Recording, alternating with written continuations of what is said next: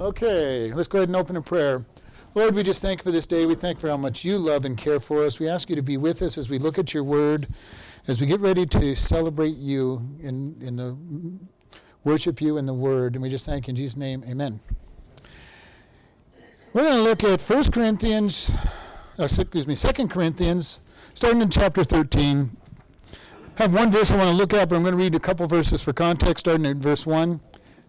This is the third time I am coming to you in the, in the in the mouth of two or three witnesses shall every word be established. I told you before and foretell you as if I were present the second time, and being absent now, I write to you them which are hitherto have sinned, and to all the other that if I come again, I will not spare.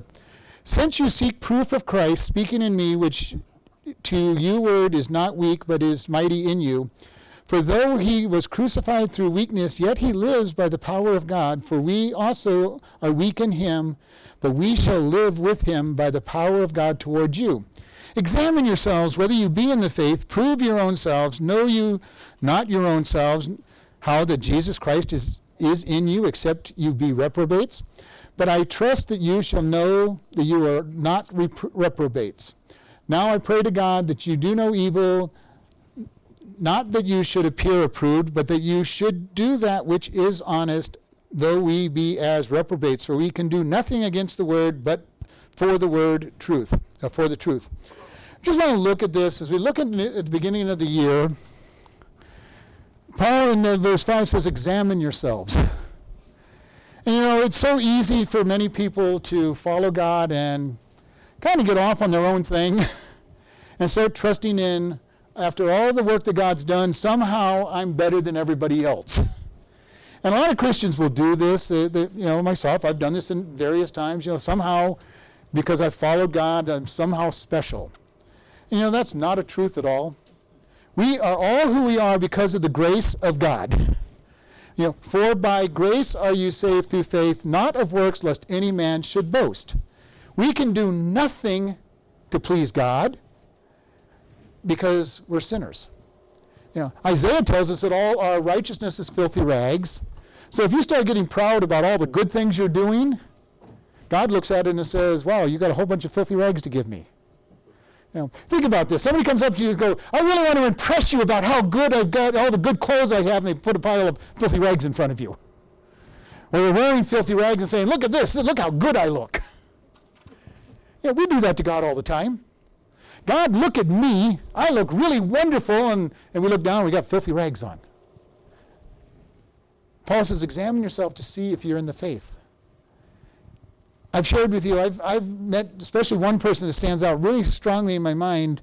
We were in, uh, interviewing this couple to be a deacon many years ago. And the wife, you know, we asked the wife to share how, her, how she got saved. And her statement was, I've always been better than everybody I know. Okay? This is a person who had been raised in the church, who was in the church three and four times a week, and her answer to the question was, i have always been better than everybody I know. So I, I rephrased the question When did you recognize that you were a sinner that needed Jesus? And her answer was the same thing I've always been better than everybody I know. You know, it's a scary thing, but I believe that woman was not born again. If she'd never recognized that she was a sinner in need of a Savior, there's a problem. You know, we are told that for, the, for all have sinned and come short of the glory of God. You know, every one of us, no matter how good or bad we think we are, no matter you know, the, the best person that you know in your life, you know, that you've ever been exposed to, or the best person you can think of in history, was a sinner. And maybe is a sinner if they're still alive. We need to be able to understand that in ourselves. We are sinners. And as sinners, we will sin. you know, I, I've shared many times, I'm never surprised when somebody does something wrong because I recognize that everybody's a sinner. Now, when it comes to Christians doing something wrong, I'm a little more disappointed, but I'm not surprised because I do many wrong things myself. And if you all look at me and know me well enough, you'll know that I'm a sinner. I will disappoint you at some point in time by not being as nice as you want me to be or as, as joyful as you want me to be. I'm going to be human. And everyone in this church is human. And you will make sins. You will commit sins. The wages of sin is death, but the gift of God is eternal life. God says that sinners are going to die. Eternal death. And that's not a popular statement in this time, in this day and age, but if sinners do not accept Jesus Christ, they're headed to hell. And people go, Well, you're trying to scare people out of hell. You're right. if I can scare you into heaven and out of hell, it doesn't bother me. because that's the destination. If you don't accept Jesus Christ, you are headed to hell. And we need to get that into our mind because all of us have family and friends who aren't saved. And if they're not saved, we need to be sharing Christ with them so that they know the message. Now, I'm not telling you every time you go see them, go tell them about Jesus, because they might start running the other way. But is there a family member in your life that you have not shared the gospel with? Is there somebody in your, uh, some friend of yours that you haven't shared the gospel because you're afraid they might not want to be around you? Well, I would like them to be around me for eternity. I'm going to share the gospel with them. I can tell you I've shared the gospel with all my family. Not all my family saved. And I don't share the gospel with them every time I see them because I don't want them running away from me. I want the chance to give them the gospel again. But the gospel is simple, we've talked about this so often. The gospel is simple. We're sinners. you know, the greatest thing when I talk to people, even at the prison where I work, you know, it's like they'll tell me they're good. You know, almost everybody will tell you they're good. Why? Because they're judging them by their own standards. It's pretty amazing when you're talking to a prisoner and they tell you they're a good person. Why? Because they're comparing themselves to other prisoners. now, there's other prisoners worse than them. There might be other prisoners better than them, but they're not going to look at them. and they're definitely not looking at anybody outside the prison system. But you know, that's not uncommon for all of us. When you start witnessing to people, there's a commonality that every one of them will tell you they, are good and they probably they, they will believe they're good enough to go to heaven. The problem is God says the standard is perfection. The wages of sin, singular, is death. Jesus had to come down to this world because of sin. Adam and Eve sinned and they brought death upon the entire human race because sin was transferred to us. We're born sinners. Now, if you've been around long enough and you've had any education, you'll listen to people and they'll tell you, well, we're all good until we learn to be bad. Well, I had just a couple kids, and I don't remember ever teaching them all how to be selfish. But you know, all four of my kids were selfish. Uh, doesn't help that their dad's selfish, and their mom's selfish, and their grandparents are selfish, and their great grandparents are selfish, and everybody else they know is selfish. They all came out and they were selfish. Uh, how many of you have had kids and everything was theirs? really bad if you have single, you know, uh, no, uh, children with no no uh, brothers or sisters. But even with brothers and sisters, everything belonged to them. It's my truck. It might not even be their truck. It might be their brother's truck, but they're playing with it. It's their truck. That is all part of sin. That selfishness is part of sin. The desire that I am the one that needs to be blessed. I'm the one that needs all the blessings. Yeah. And all the time you hear it with people. Well, I left this uh, job, I left this church because I didn't get what I felt I needed. Know, how many times did you hear the word I in there? Know, anytime you start talking about something and you hear you, yourself saying I and me and my, you got a problem because your selfishness is showing forth. People go, Well, I left that church because I didn't like the way they were singing. Okay, well, be my guest. Uh, but you, I hope that you were singing to God and not to you. uh, I didn't like the way the pastor always stepped on my toes preaching the Bible. Well, unfortunately, I'm going to have to preach the Bible. if it steps on toes, it steps on toes. If it calls sin sin, it's sin because it is sin. Many times we hear in our world, well, you Christians just have to catch up with all of us. Well, no, I don't have to catch up with anything because my goal is to please God and not man. If God says something's a sin, I'm going to call it a sin. In our world, you can live together and not have a problem. God calls fornication sin. I can't change that. God calls it sin, it's sin. God says that having an affair outside of the bounds of marriage is adultery, and He calls it sin.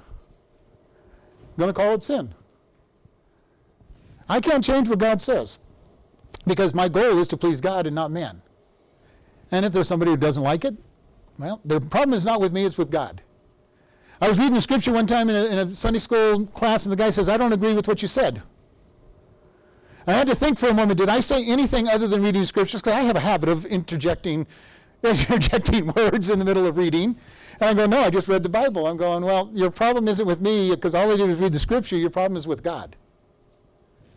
And you know, we got to keep this in mind. If you are a follower of Christ, you need to agree with God. If you don't like what you read, doesn't matter. God doesn't care whether you like it or not. He says, I'm true.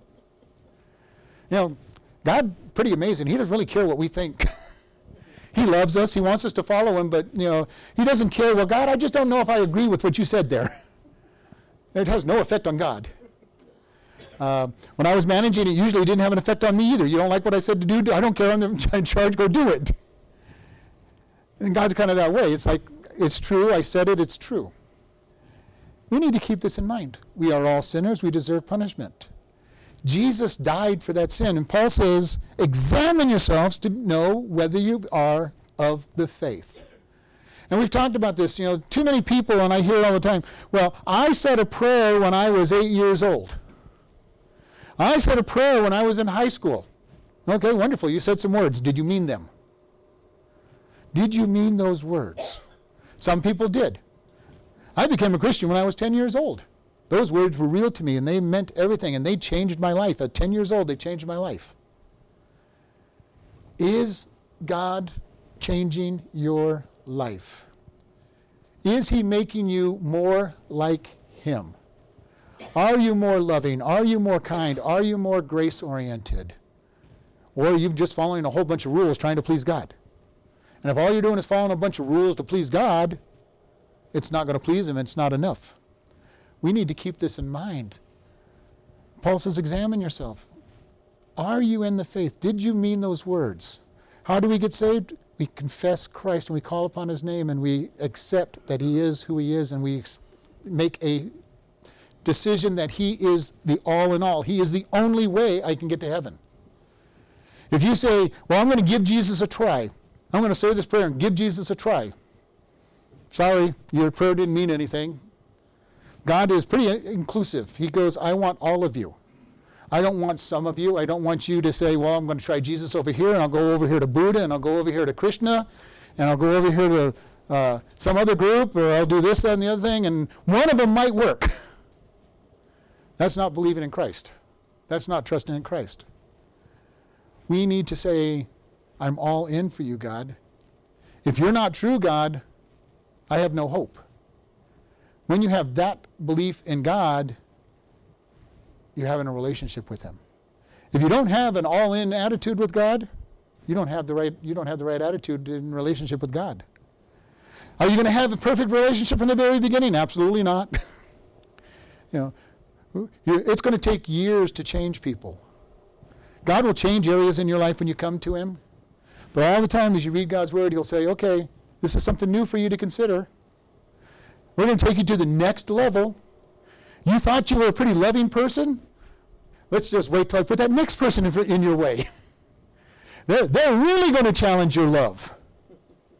You thought you were giving grace to people and allowed them to have their way? I'm going to put somebody in your life that's going to be really hard to give that grace to. God does that over and over. And God does not let you move on to the next level of the test until you pass the level He's testing you on. It's not like school, even when we were going to school in those days. Okay, you know most of this stuff, you're going to go to the next level with the rest of your class. God says, Nope, you didn't learn this lesson, you get to redo it. And redo it. And redo it.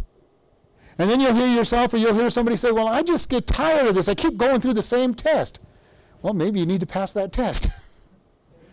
you know, maybe, you should go pass the test and you won't have to go through that test. The really good news is you have a harder test next. I don't want to make people sad, but it is. It's a harder test, but you know God is still with you in those tests. He is always with you in the test. And the next test doesn't, even though it's a harder test, won't seem that much harder because it's just a little bit, little bit harder. I like to, I, as you, as you all know, I love mathematics. I usually go, you know, if you had a kindergartner and you gave them a multiplication test, they'd freak out. Now, if you gave a high school test, a high schooler an addition test, they would probably look at you and say, "Are you kidding?" it wouldn't even be a test to them. God does the same thing. If you're in a kindergarten level with God, He's going to give you a kindergarten test. Now, as a kindergartner, the kindergarten test is a hard test. If you have a college degree and they give you a kindergarten test, you go, "This isn't a test." This is just a memory drill or something. You, you fill out the answer. God does the same thing. If you're just starting with God, He's not going to get you into a college level test and say, Here, I'm going to give you the hardest person ever to love and expect you to love them. He'll give you some pretty, pretty easy to love. Now, when you've walked with Him for a while and you've learned how to love people, He might put some people that are pretty hard to love, pretty challenging to love, pretty hard to give mercy to. But He says, I am yours. Examine yourself to see if you are in the faith. Are you growing? and I challenge people look back over your life. Are you different today than you were last year, five years ago, 10 years ago, 20 or 30 years ago if you've been walking with God long enough? You know, are you different today? Not disciplined, but different. Has God crucified some areas of your life and He is now the one ruling in those areas of your life? Because many of us can get disciplined. You know, many of us can discipline our flesh and say, Well, I'm not going to do that for a short period of time. And at some point, we will fail in that discipline. Somebody who gives up drinking and they don't drink for 20, 30 years, and then all of a sudden start drinking again. They disciplined themselves really well, but they weren't changed. They, they weren't crucified. We can do this. We can, I'm going to be really nice to this person. And we might be nice to them for quite a while. And then they just get to us on the right day and realize that the flesh is still there as we explode. Because we're just not in the right moment. They did something that was just right to really irritate us. But we need to look at am I growing in Christ? And this is our challenge for us today. Are you growing? Are you being changed? Galatians 2:20 I am crucified with Christ nevertheless I live yet not I but Christ liveth in me and the life that I now live I live according to the faith of Jesus. God wants to crucify our flesh. He doesn't want it disciplined. He doesn't want it put in chains in the in the deepest dungeon. He wants it killed. If it's killed, it'll be gone. And you know, that's when you've gotten the victory over someplace. The good news is God will give you someplace else to get a victory over. Walking with Him for 44 years, uh, 46 years, and He keeps giving me new things to have victory over. And you know what? The longer you walk with God, the more you see that things need to be changed in your life. You know, it's never ending story until we finally die and go to heaven. There are always going to be these things in our life that need to be changed because we are sinners. and there's lots of things in our life that need to be changed. The good news is we can become more like God and more like God. And then when people look at you and saying, oh, that's what a Christian's supposed to live like. That's what a Christian's supposed to be at. They're supposed to love people. They're supposed to be kind. Yeah, they fail once in a while, but they usually are gentle and kind. And that's what being like Christ is going to be. But it's not us making ourselves be more like Christ. It's being in the faith. Letting God crucify our flesh, letting Him fill us, and then He comes out of us. You know, Christian life is, one, in one sense, very simple, just like God. Very hard because it's hard to just like God. You know, the question I keep getting asked is how do you surrender to God? Well, how would you surrender if the police were outside your door? You have a choice if the police were outside your door. You go outside and you surrender, or you can fight. You'll lose in the long run, but you can fight. If you want to fight God, you'll lose in the long run. But you can choose to fight God. Most of us do in many areas of our life. We choose to fight God rather than surrender. And He's saying, I just want you to surrender. You know how easy life is when you just surrender? Hopefully, you've had something in your life that you've had a hard time getting over and getting, getting past, and the, the day you finally surrender, uh, it just disappears. You don't fight it anymore. You just say, God, I give up. I, I'm tired of fighting this battle. And God says, oh, about time, let's take it out of your life and we'll go to the next one. Then you fight God for a while on that new thing. know, as, as you mature, you, usually you get a little old, better and you just give up a lot faster because you've learned how easy it is to give up. You start learning to love people better, l- give more forgiveness, be more Christ like because you've seen Him do it over and over again. You know, what is it that we're willing to do for God? You know, we looked at this video at the very beginning. The, this person came back and said, We thank you for sending the missionaries out. One young girl who'd run out, left her country, was sent back to her country to, to be a witness. You know, have you read biographies about things? I've been reading this one biography about how hard this person had to get to the mission field that she felt called to. She was told by the mission board that she was not qualified to go to the mission board. Then she, you know, raised her own money to go to mission board and still had trouble getting there and got, got ended up being uh, arrested in another country and kidnapped and finally made it to her, to where she was supposed to go and the person she was supposed to meet wasn't there. you know, how many of us would continue trying to be a missionary with, with even half of that going on? Okay, uh, God, I think I'm supposed to do this. Okay, here's your first problem. Well, I'm not supposed to do that. we, we battle over that problem. We get to the next problem. Well, I guess I'm not supposed to do that. Most people do not persevere to follow God. This is something we need to be looking at persevering. Has God asked us to do something? Do it. Accept no excuses. Well, God, I'm too young, I'm too, too, too middle aged, I'm too old, I'm too retired. Uh, none of those work. God, I don't have enough money, I have too much money, whatever it might be. God really doesn't care about our excuses when He says, go do something. He says, I will take care of it, I will provide. The greatest thing to do is watch God provide. It's an amazing thing to watch God provide for you.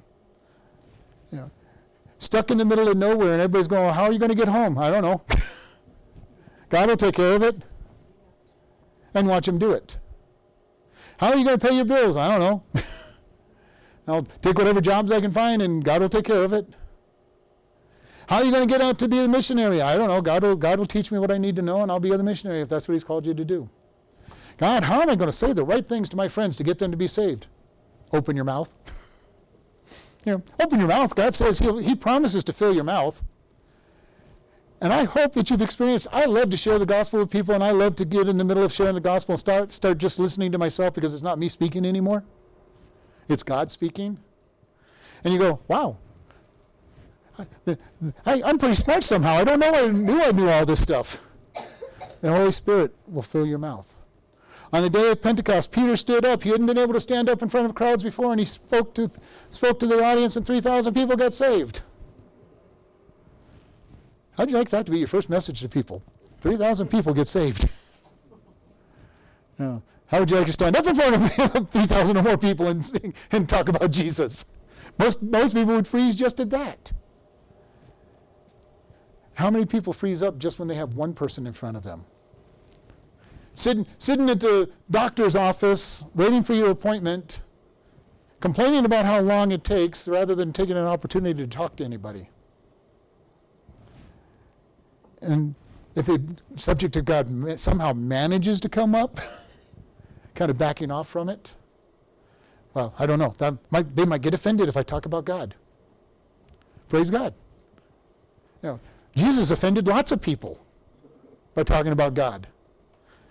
Paul, Peter, James, John, Matthew, all of them offended lots of people about talking about God.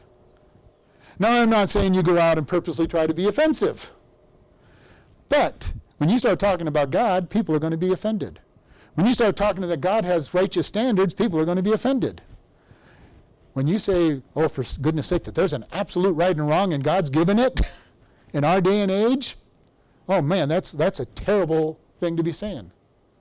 Because they'll tell you, well, you need to just evolve with the rest of us. We've all, we've all gone past all these sins. You know, God has given me something to stand for, and I have to stand for it. And if you want to be evolved past what God says is true, well, you'll spend eternity in hell. And we need to be able to speak boldly with people and let them know there are standards. God has a standard. His standard is perfection. Now, I don't know about anybody in this room, actually, I do. I know myself, I'm not perfect. And I know that everybody in this room You might be pretty close to perfect, but you're not perfect. because God says we're all sinners. The only one who's ever been perfect was Jesus. He lived a perfect life and died on the cross and became sin on the cross for us. We need to be ready to share that. So, a challenge for us as we look today examine yourself. Are you in the faith? And really challenge yourself to, sh- to share the gospel message. When we did the evangelism class, we, we encouraged people pray that God would give you one person each day to talk to. The secret is take advantage of it when God puts that person in your hands. Because mm-hmm. during that time, I had many people go, Well, I had this person and I didn't talk to him. Open your mouth and share the gospel. The gospel is real easy. We're sinners. We deserve punishment. Jesus died for us. We need to accept him as our Savior and Lord. Pretty simple message. You can give it to him in 15, 30 seconds. You might want to elaborate on it with him, but you can give him the gospel in 30 seconds. Do you believe the gospel? Is God living in you and changing who you are? This is the most important question you have to look at. Is He changing me? Is He making difference in my life and changing me? When I got saved at 10 years old, He made some big changes in my life, and you know what? He's been working ever since. Now, this is, this is a very hard headed, thick headed, stubborn pastor you have, and I'm getting better. Doesn't take me six years anymore to get to, to decisions usually. I'm usually pretty quick and go, okay, God, what is it? What, what is it this time? Yeah. But it's taken a long time to get there. It's taken a long time to get there. And we need to be able to say, God, I want you to change me. Open my mouth. Help me to share. Teach me what to say to people. We're going to close here with prayer. Lord, we just thank you for this day. Lord, if there's anybody listening on this on the internet or, or in this room that doesn't know you, we ask that today be the day that they know you. That they will recognize that they're a sinner and they will repent and tell you that they're sorry for their sins and they know they deserve punishment and accept Jesus Christ as their Lord and Savior and ask Him to come in and indwell with them. He says, You say, Behold, I stand at the door and knock. If any man ask me in, I will come and dine with him. Lord, we ask that that be the case. Lord, for others listening to this that know you real, really well, Lord, we ask that they, number one, examine themselves and ask you to crucify areas of their life that need to be crucified, that they can learn to be walking closer and closer with you. And we just thank you for all of that. Lord, we ask you to bless this time as we worship you in song again and follow you in your Son's name. Amen.